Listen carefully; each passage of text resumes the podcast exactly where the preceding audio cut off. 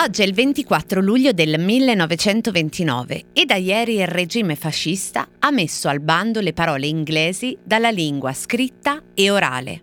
D'ora in poi la parola d'ordine è italianizzare. Viene dichiarata l'autarchia della lingua italiana.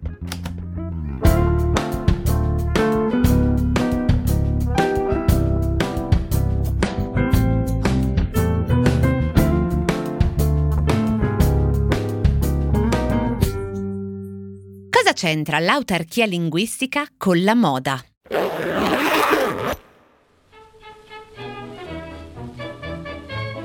A partire dal luglio del 1923, Benito Mussolini eliminò l'insegnamento bilingue nelle scuole slovene e modificò la toponomastica di gran parte del nord Italia, ma fece anche cambiare i cognomi a più di 5.000 famiglie. In un manifesto degli squadristi di Dignano, comune del Friuli Venezia Giulia, si proibì leggo, nel modo più assoluto che nei ritrovi pubblici e per le strade di Dignano si canti o si parli in lingua slava. Anche nei negozi di qualsiasi genere deve essere una buona volta adoperata, maiuscolo, solo la lingua italiana. Noi squadristi, con metodi persuasivi, faremo rispettare il presente ordine. Nel 1923 Filippo Tommaso Marinetti su L'Impero, a proposito dell'abuso di termini stranieri, si esprimeva così. L'italianizzazione obbligatoriamente immediata degli alberghi.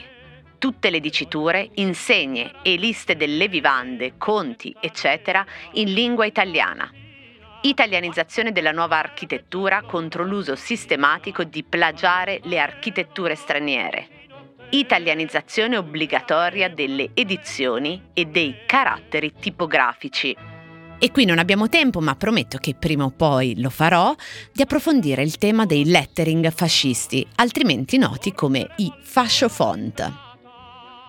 La lotta del fascismo contro i forestierismi di ogni tipo considerati lesivi dell'identità nazionale si inserisce in una politica linguistica che venne adottata dagli anni 20 fino quasi alla fine della guerra e che portò all'inserimento di circa 500 nuove parole italiane in sostituzione di parole straniere e a cui, come avrete probabilmente sentito, ogni tanto qualche ministro o ministra guarda con nostalgia.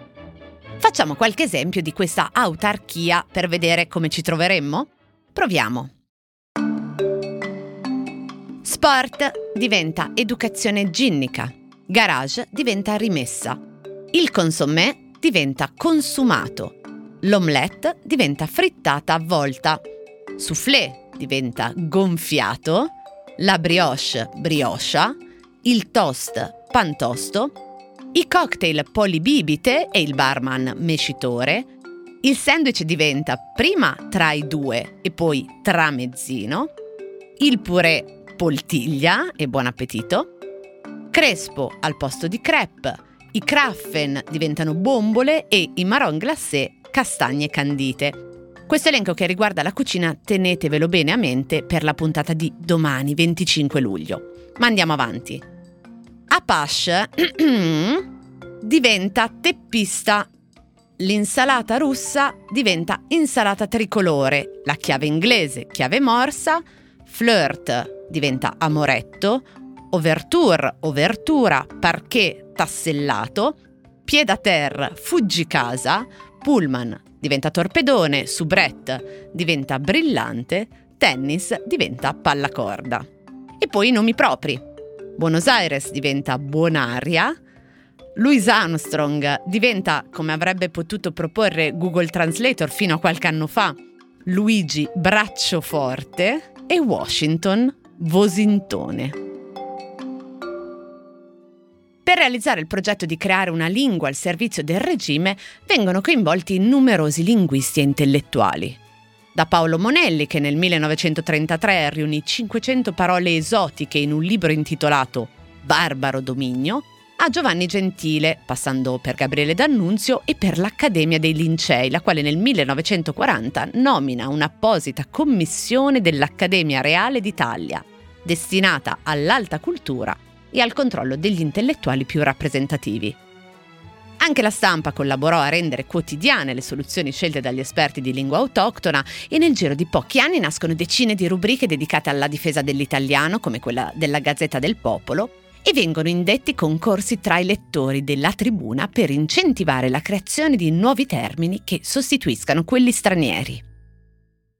Ma arriviamo alla moda, dove l'italianizzazione dei vocaboli procede di pari passo con quella della nuova produzione, avendo come effetto un impoverimento desolante dei risultati di chi sceglie di conformarsi al modello imposto dal regime e dall'altra parte però anche ottenendo che molti stilisti, ma soprattutto molte stiliste italiane, si distinguano per opposizione rifiutando l'inquadramento italianizzante, insistendo a importare riferimenti stranieri come farà Germana Maruccelli o a non tornare in Italia come Elsa Schiaparelli che si oppose apertamente a Mussolini o Rosa Genoni che si dimise dall'insegnamento di moda all'umanitaria per non giurare fedeltà al fascismo.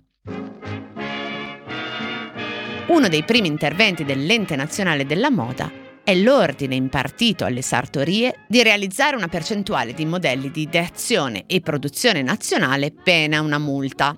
E nel 1936 arrivano le sanzioni a persuadere i retrogradi, i ritardatari, i pigri della necessità spirituale ed economica di una moda e di un'industria dell'abbigliamento assolutamente italica.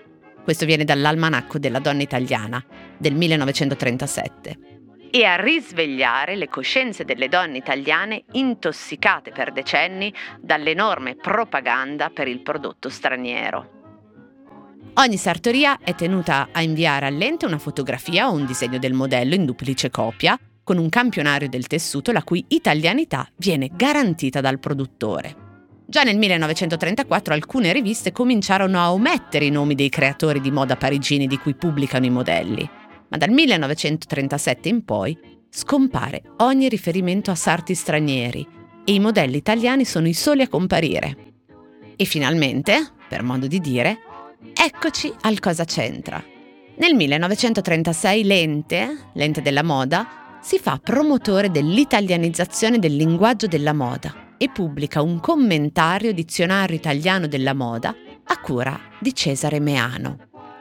Il commentario propone di sostituire ai termini stranieri sane voci italiane e quindi papillon diventa cravattino, smoking diventa giacchetta da sera.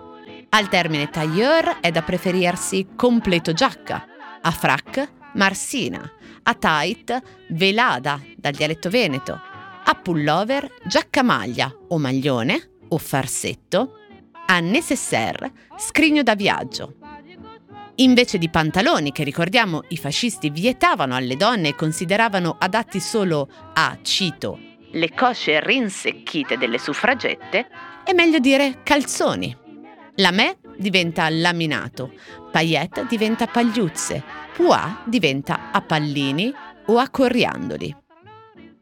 Tutto questo lo derivo da un catalogo dell'editore Mazzotta dedicato a una mostra degli anni 30 che si tenne a Palazzo Reale a Milano e nello specifico a un saggio a cura di Alessandra Ruscone che spiega come il processo di propaganda di autarchia linguistica andò di pari passo con quello della produzione. Infatti a un certo punto si vietano pellicce di importazione di animali esotici e le piume provengono da oca, gallina o quaglia.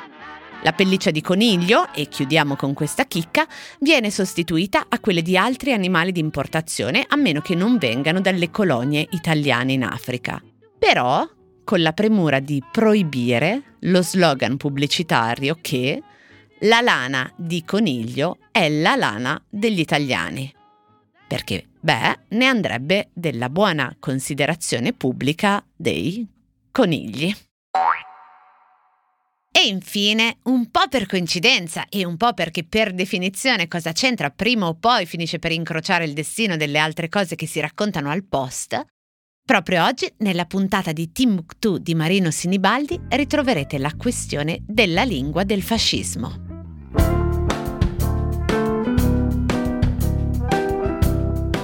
Cose arrivate da vari luoghi, epoche e situazioni. Sono sintomi, sono diagnosi e a volte sono soluzioni.